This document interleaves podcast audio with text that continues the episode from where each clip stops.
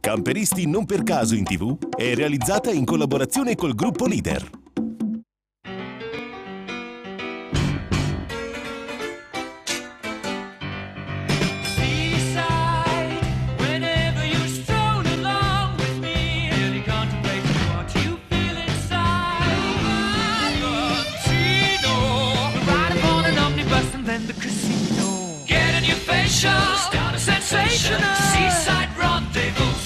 Adorable.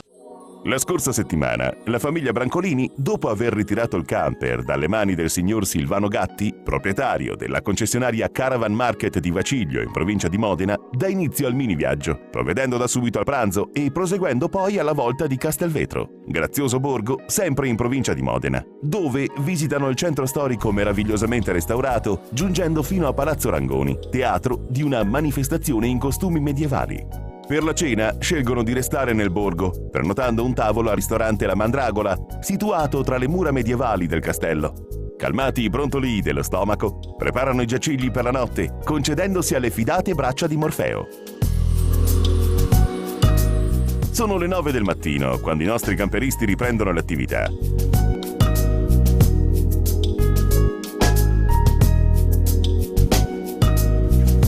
Subito si preparano per raggiungere la prima tappa della giornata, Modena.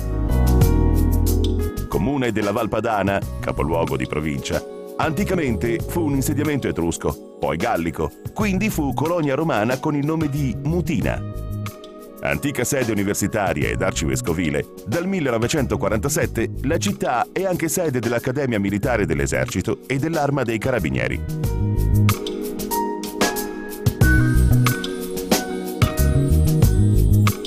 Il Duomo, la torre civica detta Ghirlandina e la Piazza Grande sono state dichiarate patrimonio dell'umanità dall'UNESCO. Oggi Modena è economicamente una delle maggiori realtà europee, grazie allo strategico nodo autostradale, unico collegamento diretto tra Italia e Centro Europa, e alle tante ed affermate industrie che hanno sede su tutto il territorio provinciale. La più famosa e blasonata è di certo la Ferrari, fondata da Enzo Ferrari il 1 settembre 1939 a Modena con il nome di Auto Avio Costruzioni.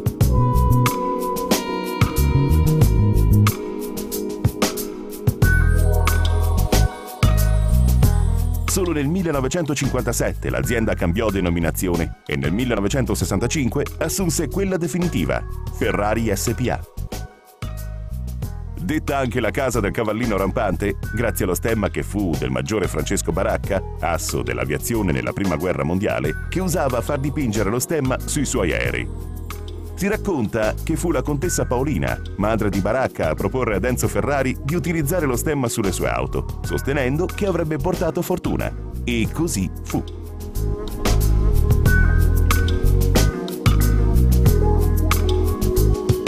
Sono le 11 del mattino quando il nostro camper giunge a Spilamberto, presso la cetaia San Matteo.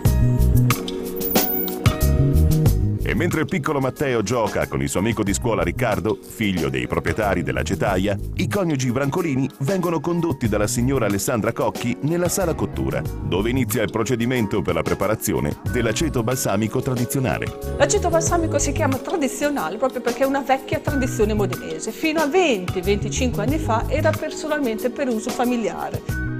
Qui il mostofiore, cioè mosto senza fermentazione alcolica, ottenuto da uve autoctone modenesi, in particolare il trebbiano, viene cotto a fiamma diretta in campane d'acciaio.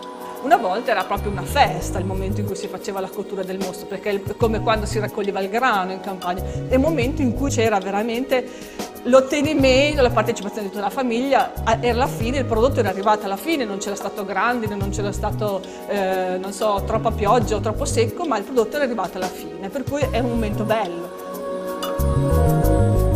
Dopo 3-4 mesi, il mosto cotto viene portato in acetaia perché inizi il lungo procedimento di invecchiamento.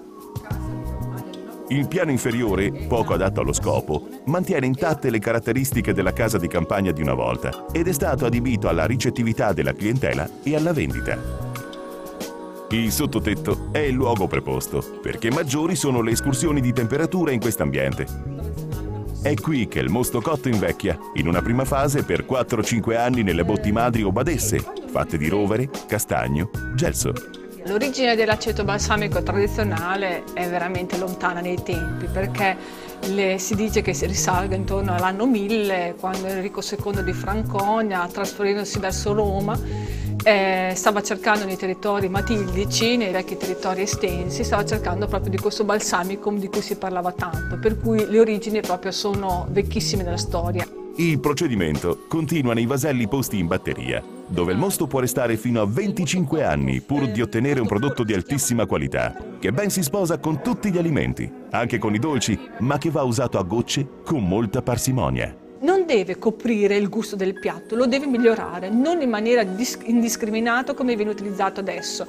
Eh, e non deve, essere- non deve coprire questo galleggiamento nero che si vede nel prodotto industriale, non ha niente a che fare col, col tradizionale. Il tradizionale va usato a gocce. Tutti questi procedimenti non sono mai stati scritti, ma fanno parte della tradizione popolare, tramandati oralmente da padre in figlio, anche come dote, in caso di primogenita, a cui andava una batteria di vaselli. Vestigia di questo non recentissimo passato le ritroviamo nelle altre stanze della cetaia, che sono state trasformate in una sorta di museo in cui sono stati raccolti gli arnesi del mestiere che gli avi, raffigurati nelle numerose foto affisse alle pareti, usavano decenni fa.